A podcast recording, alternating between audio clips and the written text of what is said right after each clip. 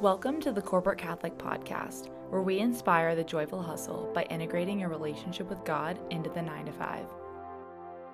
Join us as we flip the script on faith and work. We hope you enjoy the episode. Hey everyone, welcome back to the podcast. This week, we are moving on from the topic of finances, and now we're going to talk about investing in a different way, and specifically investing in your career and having more of a long term mindset versus a short term mindset. So, you know, career mindset versus just a job mindset is kind of how we're thinking about it. This episode is going to be a lot about just discernment and how to think about where you are right now and also just where you see yourself in the long term. And maybe that's not where you are right now, but just a really kind of thoughtful episode. And we'll kind of talk about our own perspectives as well. But yeah, that's going to be the topic of this episode. But before we do that, we have a lot to catch up on. We do. Allison's been out of town. So, how how have your trips been, your weekends? What's been going on with you? Oh my gosh, I have been all over the place. I am so excited to not get on a plane for a while because I have been on back to back to back to back flights over the last three weeks.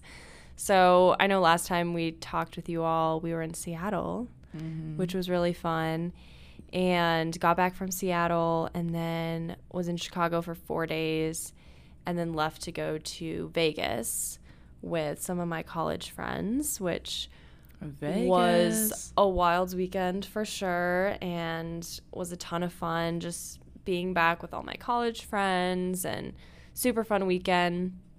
And then got back and was here for one day and then left again to go back home. So I was home this past weekend uh, it was my brother's fiance's bridal shower and then also her bachelorette. So that was super fun being home for that. And yeah, got to see my family and then actually just got back today. So it's been a whirlwind of a month and I'm kind of excited to not travel again for at least a month. so I'll be here in Chicago, which is nice. But yeah, that is nice. Chicago's missed you. Yeah. Well, it, it just was went from one extreme to the other because from January to April, I did no traveling and I was really getting the itch to travel. Yeah. And then it just went to the complete opposite. And then I was just traveling back to back. Yeah. And, you know, I'd like a nice happy medium, I think. I feel like every six to eight weeks, doing just like a weekend somewhere or. Yeah getting out of the city for a little bit is just that would be prime. Yeah, I think my prime is once a month or once every other month would be ideal. Yeah. Yeah. Yeah, that would be nice. Yeah, well, while I was here, honestly had a lot happen. Had to update Allison via ping at work. Um, yeah, so Claire somehow managed to mass delete all of her work emails. Well, I was so, gonna say the other thing. I was here's what happened. What day was this? like maybe it was oh it was Thursday. It was Thursday because I remember I was at home. This was when I got home. I was working from home. Yeah, and within one hour, I had signed an apartment and deleted 10,000 emails. it was really high highs and low lows. It was a roller coaster of a day, honestly. So, first update is that I've been, my roommate and I are moving just to a different uh, apartment in Chicago and neighborhood. Yeah, but it's not too far from where we are now. But, you know, more of a neighborhood vibe, honestly. We live right now more in the city, you know. In a high it's rise. very much yeah. like a high rise building. And this is more of a walk up, more homey, more space. Really excited about it. And we honestly, looking for an apartment has been a dreadful journey. It just hasn't been fun. The market's very competitive. So to finally get that lockdown was super exciting. And then Yeah. So with the emails, I'm on a client call and I so I recently had a meeting with one of my managers and he was just like showing me all of these cool automations that he does on his Outlook. And I was like, "Oh yeah." And I have I have one or two. You know, I have a couple. But he was really inspiring me to like add more automations. He's like, "Automate your life, Claire. Like, you know, allow your inbox to just be like so filtered that you only see the important things and you're not getting distracted throughout the day." And I was like, "That's genius. Love that." So, I started adding a bunch of rules to my Outlook. And yeah, I added one where I don't know if you guys use PowerPoint, but I hate, I realize, like, when someone, when you start a PowerPoint and someone makes a comment on it, even though the comment's not directed at you at all, you still get an email about it. Like, so and so left a comment. You know what I mean? And even so, if it's not, even if it's not, not tagged, doesn't tag me. Yeah, I get emails about it. And so, you know, there'll be like 20 people working in this deck, and I'm like getting emails once an hour about comments everyone's leaving. You know, it's super annoying. So I was like, I'm going to go put that in there. And I already had one about PowerPoint. I don't know, another notification that PowerPoint sends you. So I was going to go edit that one and say, like, you know, if the email header subject line contains whatever words or left a comment whatever it is, then delete it. okay? But what I did is that I put an extra space after the or by accident just because I was doing it very quickly. I was on a call, wasn't really paying attention. And the extra space disconnected like the what's it called? The rule. The rule, or, basically. Yeah. So it basically was deleting anything that had the letters or in it or or, or like any yeah. email that had or in it which is literally every which email. is every single email i like ran the rule and i knew right away that something was going on because normally when i run the rule it takes like a second and it's like rule's been run and i also and but it was taking like two minutes. And I was like, why is this taking so long? Because it was deleting 10,000 emails. That's what it was doing. And then I get back to my inbox and I was like, why do I only have 10 emails in my inbox? and I realized that I had deleted thousands and thousands of emails. And I was just on this call, but I was on camera and I was just like, I was like, what have I done?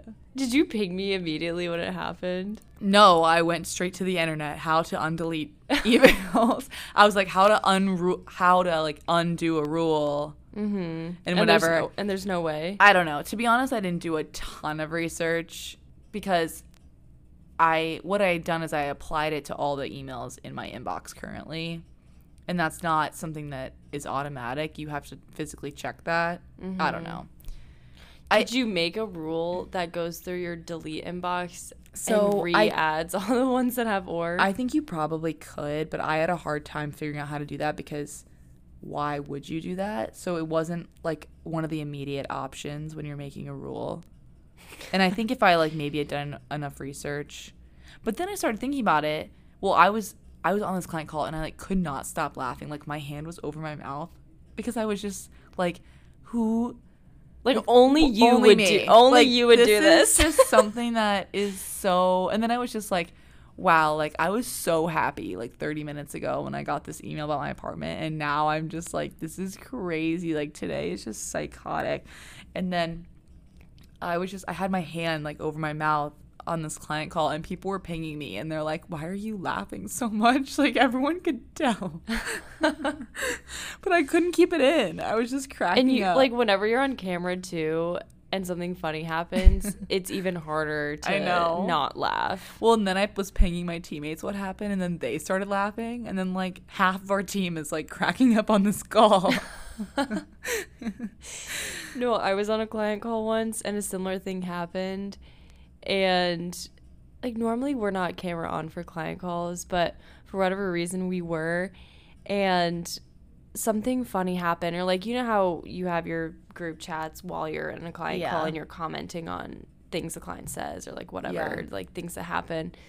And so we were like pinging and like one of my teammates like said something funny and I cannot keep it together. like I do not have a poker face at all. I just wear my emotions on my face. And so I like start laughing and my coworker's like I see you laughing. And then like of course that just makes me laugh even more. And they're like you can't keep it together and I was like I literally can't. I'm just I can't. No, I pinged my two immediate team members, and my one team member, she started laughing so much she had to go camera off. and she was like, Claire, you literally just made me turn off my camera. So, yeah, it was honestly, then I was like, this is such a blessing. Cleaning out my inbox has been on my to do for so long mm-hmm. that then I just went back and kind of was skimming all the emails and I just pulled over about like 100 or 200 that I thought were important and the rest I kept in my deleted and Mm-hmm. the deleted stays in deleted for a while based on our company policy so I'm like I can look them up still Yeah, like if for a you while. really needed to find a specific email, yeah you could. I could Yeah. so I was like honestly this wasn't really that big of a deal but it was just pretty hilarious in the moment. so funny. I was cracking up when you pinged me that. I was like, literally only you would do this. So if anyone needs help with Outlook rules, don't go to Claire. okay, I've learned my lesson. Don't do them while distracted. I can't multitask. yeah. So, Um, yeah, just spent the rest of the weekend hanging out with friends, watching the draft, which is always fun. Lots of Ohio State players being drafted, which I love. And I just love like when they interview their families and stuff after they get drafted, like everyone's just so excited and they're so dressed up. It's so cute. Aw. It's just like their whole lives are changed. Like this has been their dream for so long and like it's finally happening. It's just so exciting. And you love watching people fulfill their I dreams. I really do. it's just so exciting. so, yeah. Okay, well, this week like Allison said, we're talking about career mindset and yeah, I feel like one of the reasons we wanted to talk about this is just that overall looming sense of unfulfillment at work and lots of stats about young people just being unengaged at work, like unfulfilled. And yeah, I was just like reading some different articles, and there was this CNBC article, and they were just trying to put reasons as to why young people are upset at work and why they're unfulfilled. And these were the reasons that they came up with. That young people have unrealistically high expectations of what their day to day work lives would be like, that they have impatience and frustration because they want career advancement in months versus years, social media overload, which can create a distorted reality where everyone else seems to have an amazing life, and employers who are not providing new opportunities or compelling reasons for them to stick around. And these actually all made a ton of sense to me. I feel like I've, if not experienced them, have seen that totally with friends or other people that I have encountered. Yeah, what are your thoughts, Allison, on those reasons? I think I agree with a lot of them too. I think especially the ones about career advancement and just wanting things to come so quickly, like a promotion or I think there's just this expectation that if I do one good thing, like I should get promoted or I don't know, there's just a lot of, you know, talk about that and expectations around that. But then also the social media one too kind of stuck out to me because it's so easy to see other people's careers or lives and like obviously social media is a highlight reel so they show all of the good exciting fun things that they get to do about their job or even talking to friends too. I mean like i'll talk to friends and they'll be like yeah i got to travel to this place and do this thing and i'm like wow like their job sounds so cool Yeah, like the grass is always greener. yeah, exactly. Like the grass is always greener on the other side, but you know, you don't get to see the late nights or the long travel days or the other sides of the picture that they probably won't share, but you don't hear because that's not what people talk about. So, yeah, or maybe they are having an amazing life, but you know, you're just attracted to someone living their best life. That doesn't mean that if you did that exact thing that you would be living your best life. Yeah. If that makes sense too. Mhm. Yeah, no that makes sense. Because you're very different from that person and that job is great for them doesn't mean it'd be good for you kind of thing too. Yeah, yeah, and maybe it's more of a thing where I don't know if jealousy is the right word, but like seeing someone else who's thriving in their career and you yourself not feeling that way can be even more difficult because you're like, yeah. why don't I know what that is for me yet? Yeah. And I think that one thing I think I was just thinking about while reading these is that we go through school, like grade school, high school, college, and there's just milestones, but now there are like no specified milestones. So I think it's easy to see like my peer got promoted this year. That means that this year is a good year to get promoted. Like people mm-hmm. our age are getting promoted. Why aren't I reaching that milestone too? Mm-hmm. And I think that like these arbitrary milestones kind of can catch up to you because you might be like, I you can feel behind. Yeah. No, that's a good point because especially if it's people that you went to school with. I mean, you guys all graduated at the same time. You all yeah. went through all of those milestones together, but once everyone graduates, they go to different jobs, different careers, different companies and even within the same industry, like even consulting, the promotion cycles are different company to company. Like yeah. even with just across my roommates, like we've all gone through different cycles and you know like a promotion at one company means something means different. something different than a promotion at another company. So it's just hard because you're no longer comparing apples to apples. Yeah. it can be easy to get discouraged if you are trying to compare it that way. I agree because we've always had people to compare it to. Yeah.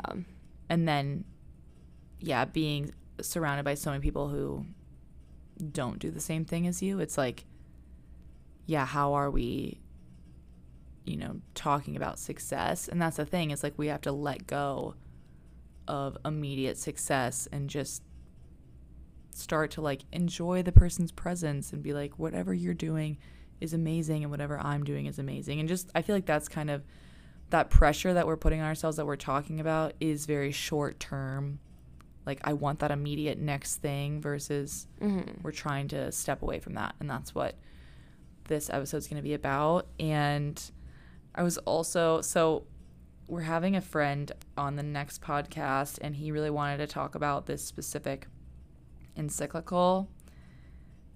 And so I was reading it to prepare, and um, I, I can't even pronounce it. So I'm going to have Google Translate do it. Rerum Novarum.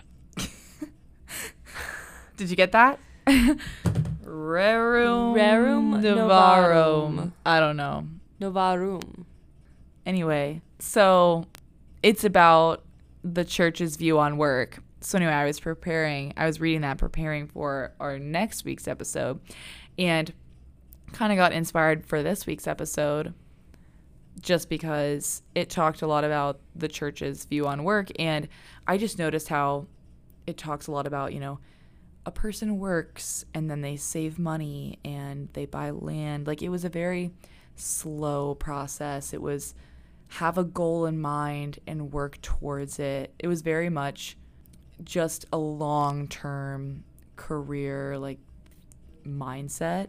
And so I thought it tied pretty well in, and we'll dive more into that encyclical next week. But just kind of wanted to tease that and yeah. So if anyone wants to read it in advance to, to, prepare for next very week. lengthy, FYI. How long is to it? To be honest, I didn't read the whole thing. It's like extremely long. But if you like a good challenge, you can definitely dive into that. Anyway, But So- our, our expert will break it down for us. So, but yeah, we're having another male guest. I know. We really I should know. have split them I up. know. We didn't think about this at all. we really front loaded like all the women at the I first half of the season, and then all the men at the second half. And like people are commenting on it too. Someone came up to me and they're like, another male guest. I was like, shut up. I was like, I know, okay. yeah. Anyway, all right. So, yeah, I think another reason we wanted to talk about this is because Allison and I have both struggled to think long term and wanted to talk about that too. And then also just talk about tactics that we're trying to implement and some that we do to think more long term and think more in terms of a career and not just the exact day to day job that you have right now. mm-hmm. So, how have you struggled with thinking long term, Allison?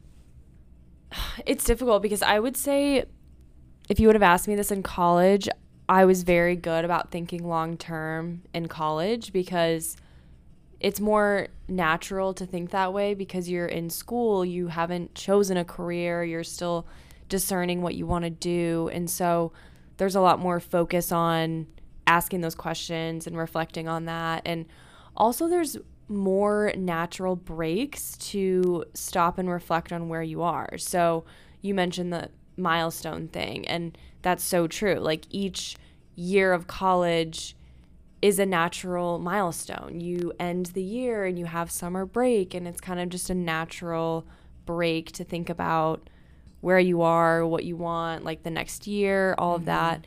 Same thing with an internship. You know, you finish the internship, you reflect on did I like this company? Did I like this job? Whatever. There's just more natural breaks to think about those kinds of things.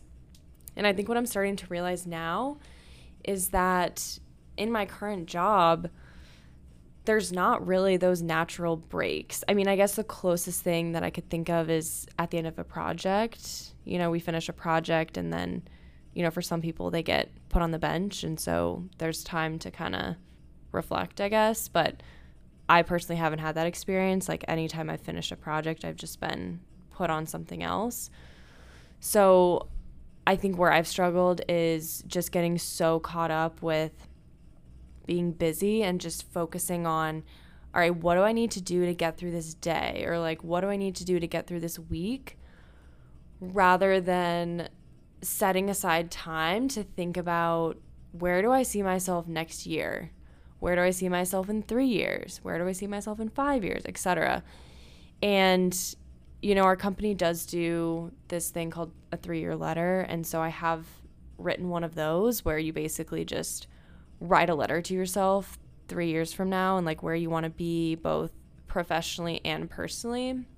But I haven't really looked back on that in a while. So I think it's just more of a thing for me where I am filling my days so much with stuff at work or stuff outside of work. And it's all good stuff. Like, I am so happy with where I am in life right now and, you know, the friendships I have and the plans that I'm able to do outside of work and all of that. But I think the thing I've neglected is that dedicated time to kind of step back from everything and reflect on where my trajectory is going and where that long term big picture is.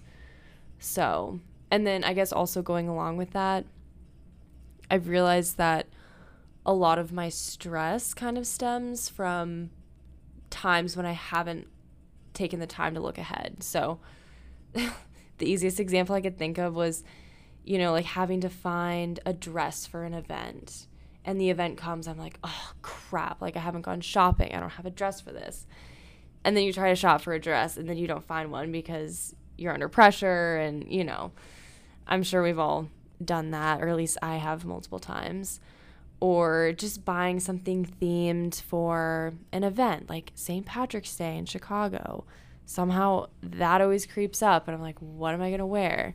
So I think just a lot of stress, I think, can also stem from not taking the appropriate time to look ahead and just trying to just get through what's immediately in front of you and not thinking about what's ahead. So, those are some of my thoughts. But what about you, Claire? Yeah, I mean, I think I agree with what you're saying. And I think that what you're saying of not looking ahead and I would almost say it's kind of playing defense rather than offense. So you're yeah. just you're just reacting to what's happening. You know, it's like you can't move forward because you're just you're in the back by the goalie and you're just trying not to let someone score on you, you know, and you're just like you can't you can't score because you're just trying to defend yourself with all the things coming at you. Not to use a sports analogy, but basically it's just you've filled your day with so much that there's no room to really like grow because at least I've noticed from the points in my life where I have a revelation or I make progress towards my career goals or something else in my life is when I can make space. And a lot of times, like, God moves in that space. And I always just think about that quote and or that saying that I don't even remember the exact thing, but it's like if the devil can't tempt you, he'll keep you busy instead, mm, kind of yeah. thing. So like I almost see busyness as not like it's synonymous with the evil one, but I feel like I when when I'm able to stop and like reflect on why am I doing the things I'm doing, like are these things that are just keeping me busy rather than things that are propelling me forward, you know? Mm-hmm. And I also thinking long term with money is hard for me. I think that the way I grew up and like see money and we talked about wanting to change our relationship and grow and heal that and I'm really trying right now to you know, put the money up front to like maybe not buy the cheapest thing that I can because sometimes spending a little bit more money for something better quality is actually exciting because it is better quality and it'll actually last longer or mm-hmm. you know or work better or whatever the thing is too so i'm trying to think a little bit long term with my purchases especially with my clothes too i think i've definitely I'm someone who has really loved clothes for my whole life. And so I've been through a lot of different phases with like how I get clothes and how I buy them and what that looks like. And right now, I mean, I've been doing a lot of thrifting and things, which I really enjoy. But not only that, it's like sometimes thrifting can be dangerous because it's cheaper than buying things at the regular store normally. So sometimes I used to do this, and I see a lot of people who are newer to thrifting do it, where they're just like, it's cheap. Why not get it? You know what I mean? And it's like, I'm trying to think a lot more longer term about my clothing purchases, like just the items that I own and not buying cheap items. And also trying to cultivate, like, the goal would be to cultivate a closet that my kids and my grandkids want to like wear my clothes and they think they're cool and yeah, like that blazer that my grandma gave oh me. Oh my gosh, yeah, that was a few episodes The linen back, blazer, if you guys remember that. Dream about that blazer every day. I could never forget. But that's a classic piece. Such a classic you know? piece. And now I have it. Yeah. And can wear it. Exactly. Like pass it down. Better for the environment, like just better all around, honestly. So just trying to think long term in all moments of my life. So yeah, and I, and I think another thing too is just trying to think more long term about what's going on in my life. I think that we've been taught in society a lot of times of if things aren't going well, if your life isn't easy, then it's wrong. Like you're in the wrong spot. You're doing the wrong thing. Like that job is wrong for you. And I think that I'm trying to introduce the idea of you know, sometimes it's not wrong, it's just hard. And I think in a lot of reasons I've in a lot of ways I've gone soft And I'm like, I don't want to do hard things because we have so many things in life that make my life easy. And so I'm trying to reintroduce, like, do the hard things. Like, something, there's a difference between, okay, if it's really easy for everyone else and it's super hard for you, then, like, maybe it's wrong. Like, if you're on the soccer team and everyone's, like, thriving and you literally cannot do it, how much you try, like, maybe you shouldn't be on the soccer team. But a lot of times it's just like it's hard work. Like, are you willing to put in the hard work and putting in that hard work for payoff later? Like, that's thinking long term. Mm-hmm. And nothing good or worth it is going to be easy yeah. at all times. Yes, and I think also that again, the the hard things that we've gone through, I mean, everyone's gone through different things.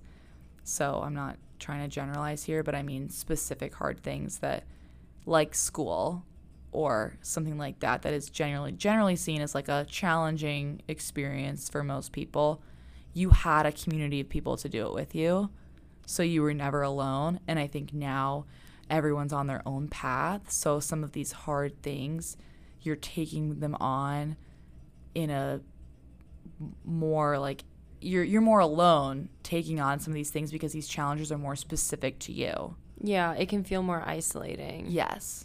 Yeah. So then you're less likely to want to do it. So understandable. I mean, I've been there, but I'm like, no one else is dealing with this. Like, this is so hard for me. Like, why? Yeah. It's like the older we get, the more unique our set of experiences become because, yes. you know, when you're in middle school, you're with everyone who has lived in your city, has gone to your school, has had somewhat similar experiences with yeah. same sports teams, same, you know, general lifestyle for the most part. Or even like everyone has acne or whatever. Yeah. Yeah. Know? Like puberty. I mean, everyone goes through puberty yeah. and everyone like everyone's doing their thing. Yeah. And then high school, I mean, similar too, but then college is kind of where people move and go to different places, whatever. But like we're all still in college. We're all yes. still going through four years of education, and then all of a sudden after college, it's it just completely disperses, and yeah. Everyone is doing different things, living in different places, and so yeah, it can be harder because there's less people to relate to exactly what you're going through, which I think can make it feel harder because you don't have that sense of community. Pe- yeah, like community or like people relating to what you are specifically going through. Yeah, which is why community at the workplace, if possible, is like so important. But there are so many people out there that that's not really an option. You know, like their job is very unique and no one else mm-hmm. experiences that. And yeah, so it can be really hard. And I think that's where prayer comes in because mm-hmm no matter what you're doing or what job you have or what experiences you've had, like God can always relate to that. Yeah. Like he knows you at your core. Mm-hmm. And so I think sometimes even I forget that. I'm like, oh, no one understands. You know, like no one gets, no one gets what I'm going through right now. And it's like, actually, yeah. God does. And you hear that little voice that's like, I do. And then you're like, shut up. That would make everything so easy, but I don't want to think about that. Sometimes it's fun to dwell in your own self pity, you know? Yeah, because you want to like be dramatic. For a second. I love being dramatic. I know.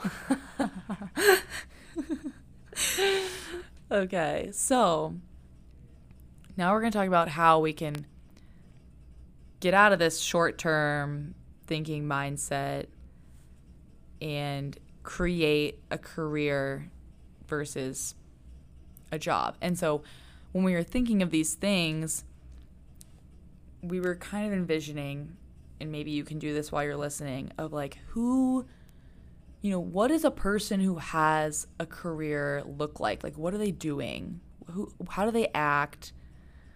You know, what kind of person are they? And maybe you can think of someone who just has a career. Everyone knows someone who just kind of killed life, honestly. Thriving. Thriving. And yeah, maybe they're younger, maybe they're older. I feel like I know a lot of people that are my parents' age or, you know, kind of older in life that just had an awesome career. Like someone who so well connected, went through so many different avenues with their life, just has so many interesting experiences, makes an impact wherever they go.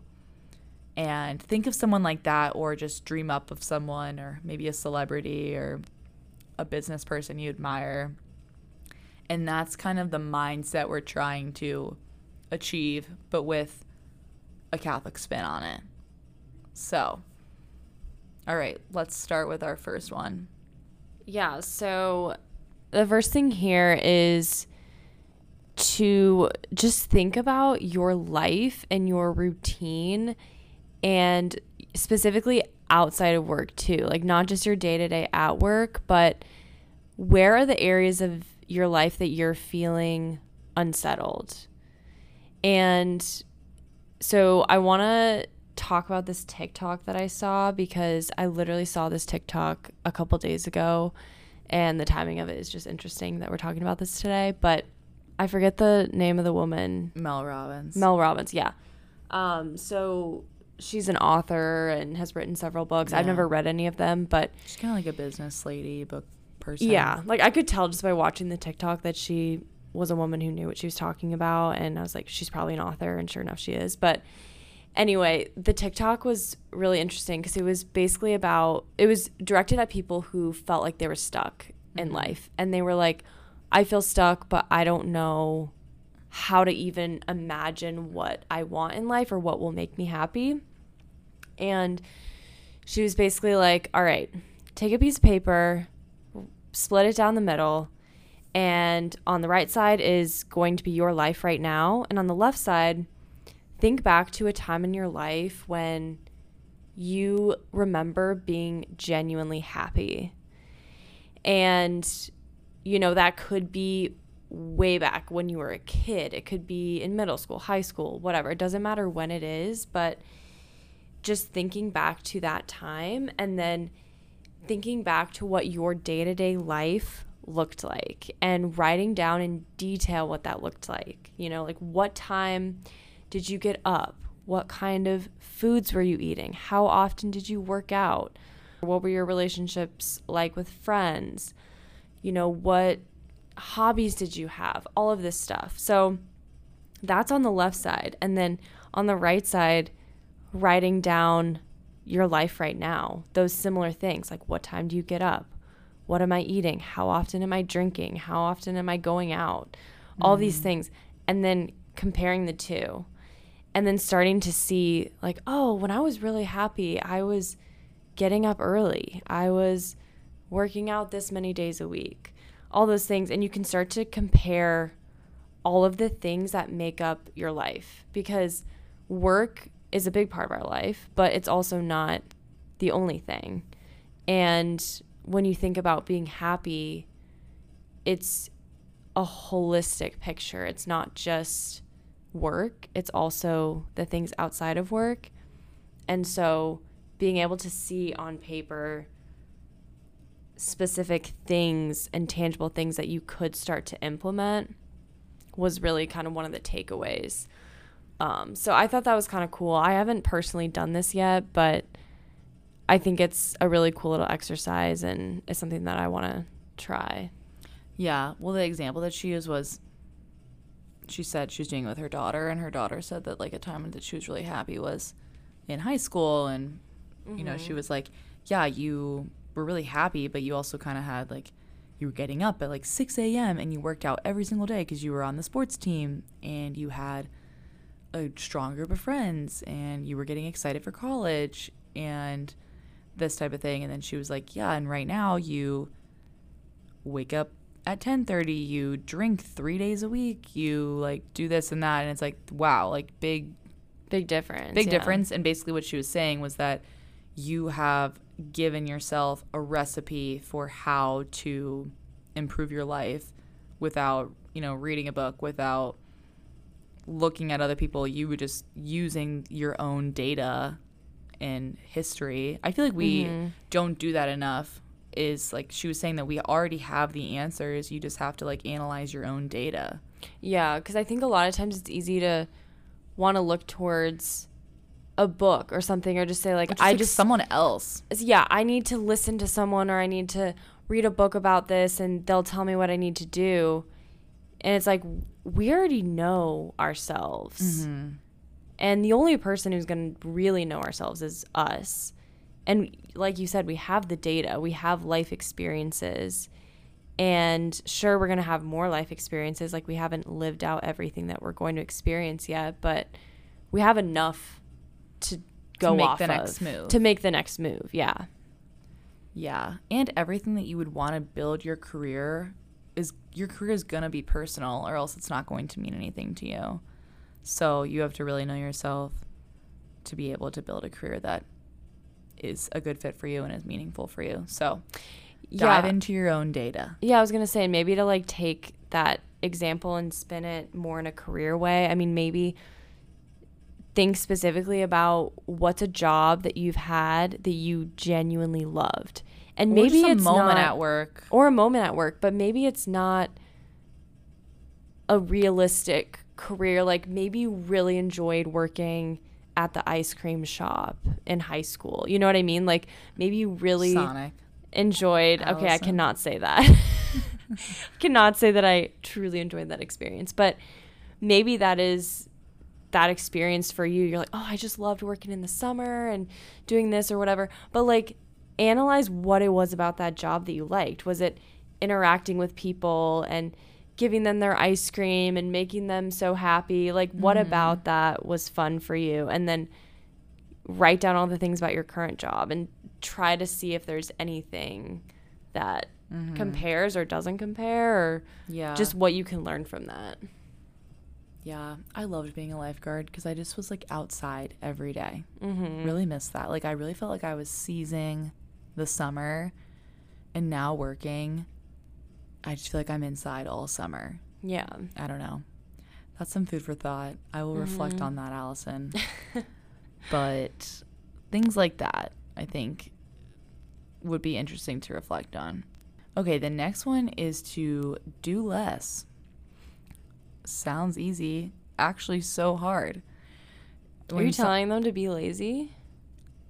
no, I actually think that doing less Work takes smarter, a lot of not hard. harder. No, I mean I think it takes like a lot of hard work to do less because it's very easy to fill up your calendar or your work day with XYZ like we were talking about before how you can just get a little on autopilot and so one way to let knowledge in open yourself up to opportunities is to be available um, and I always talk about Bob Goff when I talk about being available because I don't know if you remember me talking about him before, but he's the guy that like puts his phone number in his books and promises to be available for literally anyone that contacts him. And he also, in one of his books, does this thing called Quit Something Thursday. I don't really know why. I'm kind of blanking it, but basically, he realized he was too busy. And so every Thursday, he quit something until he wasn't busy anymore. So, like, if he was on the board or something and he's like, I don't have time for this, like, stressing me out, like, I'm quitting, I'm delegating, I'm getting help, I'm whatever, I'm tying up the loose ends so I don't have to do this anymore, you know? Mm-hmm. And the life hack here is especially at work, if you feel like you're overwhelmed, because also here's a new thing, here's the thing about work specifically. If you are slammed all day with work and some amazing opportunity comes along at work, you literally don't even have time to do it. Mm-hmm. How are you going to open yourself up to new opportunities at work if you're slammed all day with stupid stuff that some of it you care about, some of it you don't? Figure out what really is not, you know, making you feel alive and try to pass it on. Delegate it, add someone to the team, etc. Automate it. I mean, Write an Outlook rule. but the thing is here is I mean life hack delegation is really and managing a project like that is really kind of seen as leadership. I think. Mm-hmm. Like if you just sit there and try to do it all yourself, everyone's like, "Wow, they're just like a really good productive person." Cool. But if someone was like, "Wow, you know, Allison established a team to work on this new initiative. She mentored younger consultants and empowered them to take on this new role. And she's just amazing. And mm-hmm. all you were trying to do, I mean, was not do as much of it yourself. You know what I mean? Which, like, I mean, it's great to mentor others, and there's an, um, a good way to do it. Mm-hmm. But what I'm saying is, quitting things can actually be beneficial for you. It doesn't mean like also becoming less detached to like your work. It's like bring other people into it. Yeah. And that'll end up helping you in the long run anyway. You'll be more open to opportunities. You're also helping younger people and mentoring. Yeah. And that kind of leads into our next one because our next one is about mentoring too. I feel like people who have really established and good careers, they are just always bringing people with them. I feel like those people are, you know, you talk to them and they say, "Oh yeah, I worked with a guy like that back then. You know, do you want to meet him? I'll I'll give you his contact information." They're just so free with their connections. They want other people to be successful. And they also had really great mentors that got them to where they were today. So we've talked I feel like we've talked a lot about relationships and building your own board of directors and things like that, but just evaluate like who are your mentors, who are you mentoring and actually invest in those people, like make time for them. Um, don't just like do the regular like every couple week check in or whatever you do, like invest in them, like see how you can help and you know really spend time and think like, am I impacting this person? And if not, maybe you're not the right fit for them. Try to find them a mentor that would be more effective. Yeah, I also think that people who have these good careers, they, since they're bringing all these people with them, they really see the person next to them not as their competitor, but as just like another person on the journey a collaborator or yeah. a partner. Exactly. Yeah. Exactly. And they really have that we mindset versus like a me mindset. And I think that when you're thinking short term, especially us in our careers starting off, when we're when I was talking before about everyone reaching milestones at different times and it can just get very competitive very fast. Or like so and so got a raise and I didn't or like my raise isn't as high as that person and it just gets really competitive like really fast and but when you're thinking long term you're like okay eventually like in a couple years if I'm on my path because I know I'm on the right path for me I'm to be successful in where I want to be. Like there's there's just no timeline to it I guess if you're thinking long term and mm-hmm. it's all gonna have faith that it's gonna happen and unfold the way it, it's supposed to. Yeah like for example someone who's p- pursuing a career as a doctor their schooling is what like f- four years of medical school and then like a couple years of residency and then whatever. So like yeah, by the time eight years four years of school four years of residency. Yeah. So a lot of schooling. But by the time they start actually making money, if they were to compare themselves to their peers in business, mm-hmm. let's say, mm-hmm. you know, they'd probably get very discouraged because here they're, you know, here they are still in school paying all this money, whatever.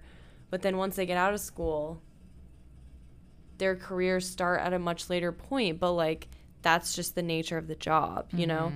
Whereas it's just each career is so different. I mean, mm-hmm. same thing mm-hmm. with lawyers. I mean, there's law school and there's each career is so unique and so even within career paths, even within consulting, it can be unique. So mm. just keeping that in mind and not thinking, "Oh, you know, this person reached this milestone, I'm behind." Like mm. that's the worst thing ever is feeling like you're behind and so trying not to have that competitive mindset and trying to think more of where am I at? Am I on the right path type of mindset. Totally.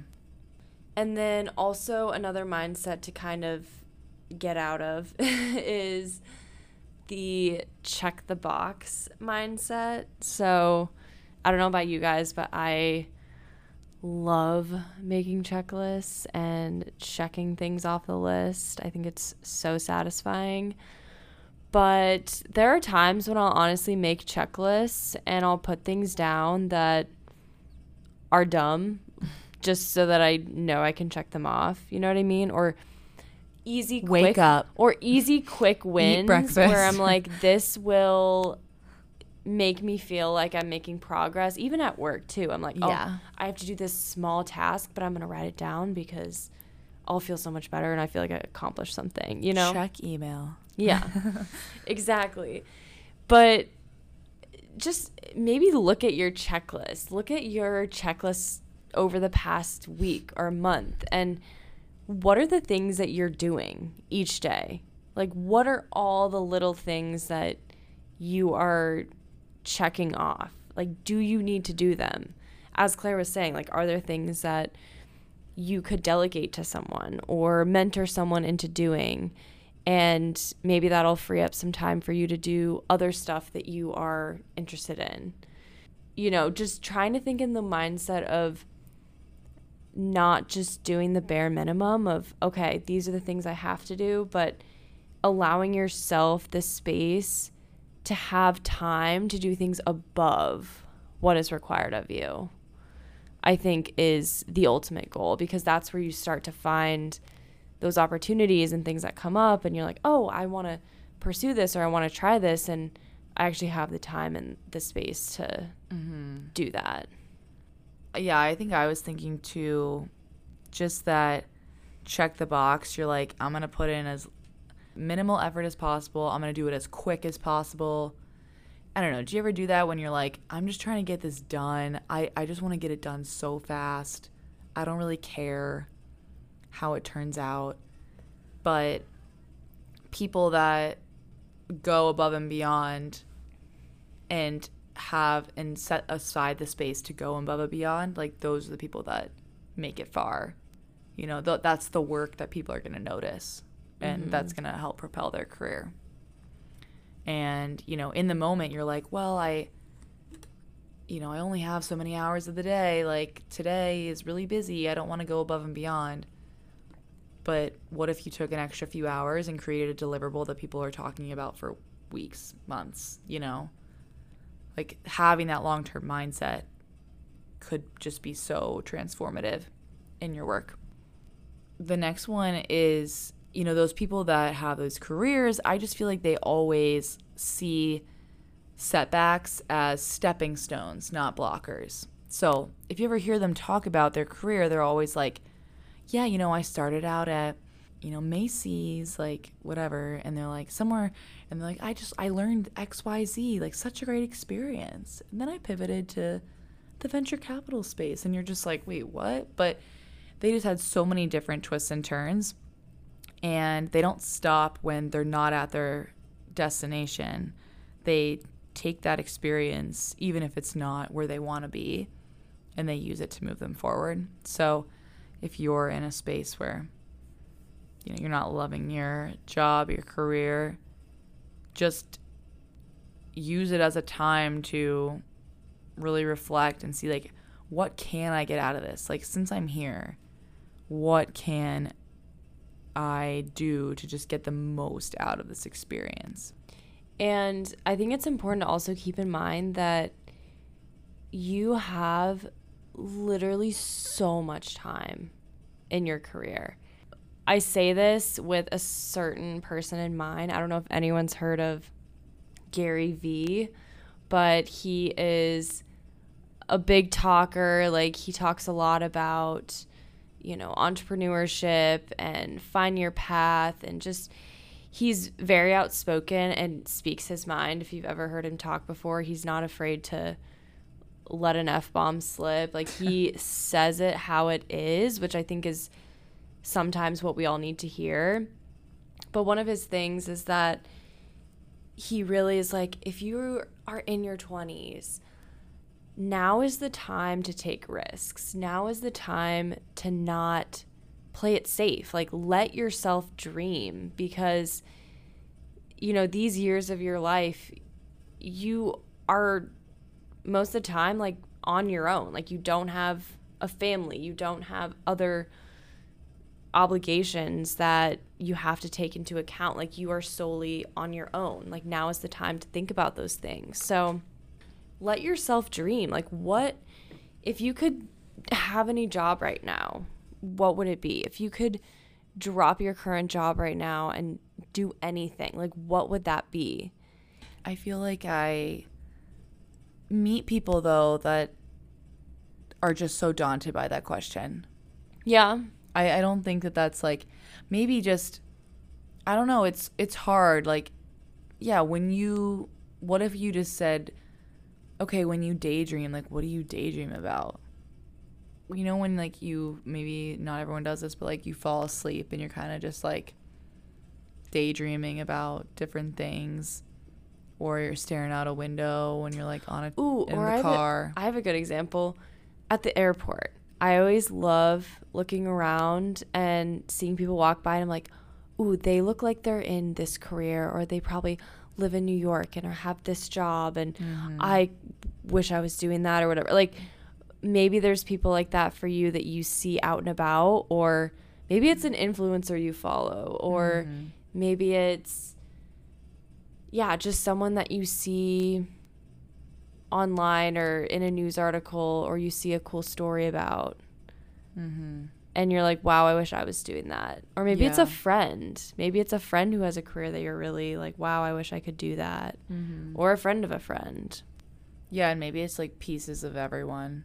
Like, there's this one TikToker that she's pretty famous. Her name's like Paige Lorenz or something. Oh, know. yeah. I've heard of her. And, you know, whatever. I don't know too much about her. But she like rides, she's so busy. She's like a huge influencer and she like rides her horse like every day. And I don't ride horses. I have before, but like that's not a hobby of mine. But I'm just so I guess I just love how she makes time for her hobbies and has a hobby that she's like so passionate about. And I kind of am just like, wow, I wish that I made that space for my hobby or like had a hobby that I feel like that about.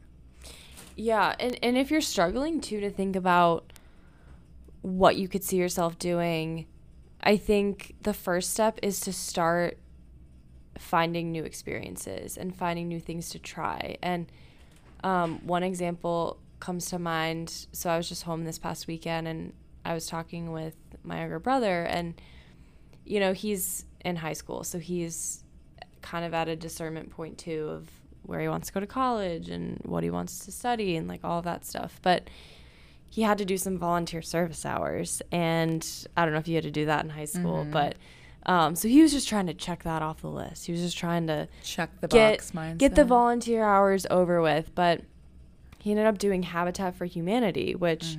you know if if you're familiar with that, you know they will build houses for people basically, and so he signed up to do that and spent two days, like almost all day, just helping to build this house.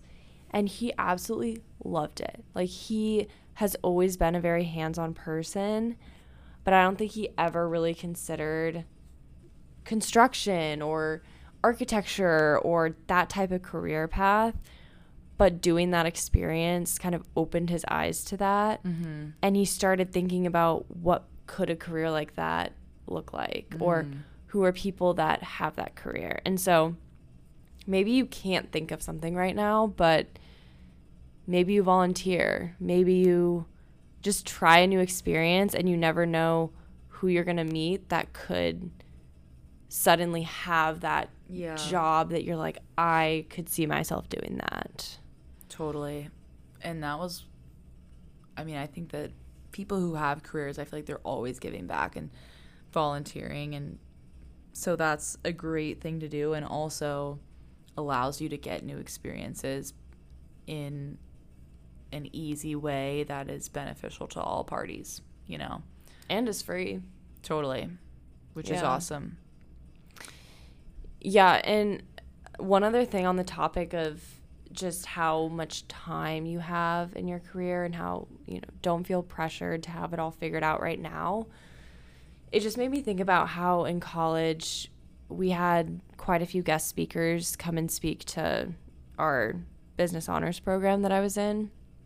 And it was so interesting because they were all people that were pretty far into their careers, but they would always talk about what they did right out of college. And it was just so interesting to me because all of them, what they did right out of college, their first job, was almost always in no way related to what they were doing at that point in their career. And so I think it's so interesting to think about how now we're in our first jobs out of college and it's like what we're doing right now might not have anything to do with what we're going to be doing 20 years from now. You know what I, I mean? I would be shocked if it does. yeah. but it just puts it in perspective yeah. and it just it takes the pressure off of knowing that what you're doing right now is important, but it's not but the end all. Kind of like, all. okay, how am I gonna find that? You know, that next thing. Like, how am I gonna get to that path of going and having in a completely new way? And that's when you just have to, you know, set aside time and space to discern and just think like where am I? Like, where am I going? What are opportunities that doors that could be opened if I were a little more intentional about it? What are mm-hmm. actions that I can take? Yeah, and discernment's really important. Discernment is also a great synonym, in my opinion, for prayer. I mean, I feel like a lot of prayer can be discerning prayer of, hey, God, like I have this going on, or I'm confused about this, this is happening. You know, what do you think? What's going on here? Another thing, that another quality of people who have careers, I just feel like they're always giving and they're always thinking less of themselves and more of others. You know, like I said, oh, like, you know, I can introduce you to this person, that person. They're always looking for places where they can make an impact. And I, I think that's a lot of C suite people. When I've heard C suite people interviewed, and they say, that, you know, why did you take this job or why did you do this?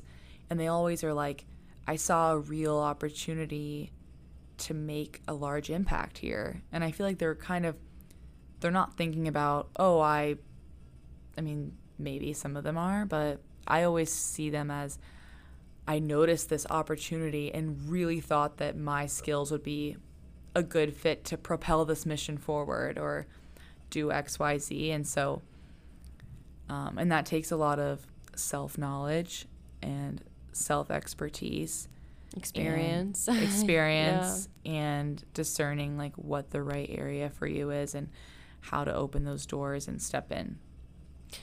Yeah, and I know we've been throwing around this word discernment a lot. And, you know, I think putting in more practical terms, like figuring out what discernment looks like for you. I mean, it could be as simple as journaling. Like it could be talking to someone that you really trust and someone who really knows you. Or, you know, for those people of faith, discernment could be prayer. Like just figuring out. It could be a pro and cons list, honestly. Yeah, it could be a pros and cons list. Like discernment is different for everyone. It's not like it's the same process or the same timeline for everyone. So I think taking that time to also just think about what does discernment look like to you is also something helpful to think about and you know kind of bringing it all together i think it's really nice to think big picture and to dream and to think about those things that you can see yourself doing or that you would really like to do and I think where discernment comes in is discernment helps you figure out what that next step is. Mm-hmm. Because it's easy to look at that big dream and that big thing and get overwhelmed by how to get there. And so I think that's where discernment comes in and knowing what's the next step that I need to take. So, those would be my final thoughts. Yeah, I think those are great closing thoughts. So, thank you everyone for listening. You know, just to as we leave, just think of maybe areas where you're feeling rushed, tense, like just take a deep breath, relax. Yeah, let's take a deep breath right now. I thought you were going to make like a huge sigh like so, yeah, I mean, we have our whole careers. Yeah. I mean, I don't know who's listening to this, but I do. I have my whole career. I don't know what age you are, but I think a lot of our listeners are in the first half of their career. In their 20s, for sure, yeah. so, you know, take a load off, relax. Nothing that you're like, not a lot of things that you're dealing with right now are going to be impacting you and your career in the years to come. Lots of twists and turns coming up. Hopefully, all good things. Excited to see what you all do in your careers, and we'll definitely keep you updated what's going on with us. And thanks everyone for listening, and we'll see you next week. Thanks for listening to the Corporate Catholic Podcast. Give us a rating and follow us on social media at Corporate Catholic Pod.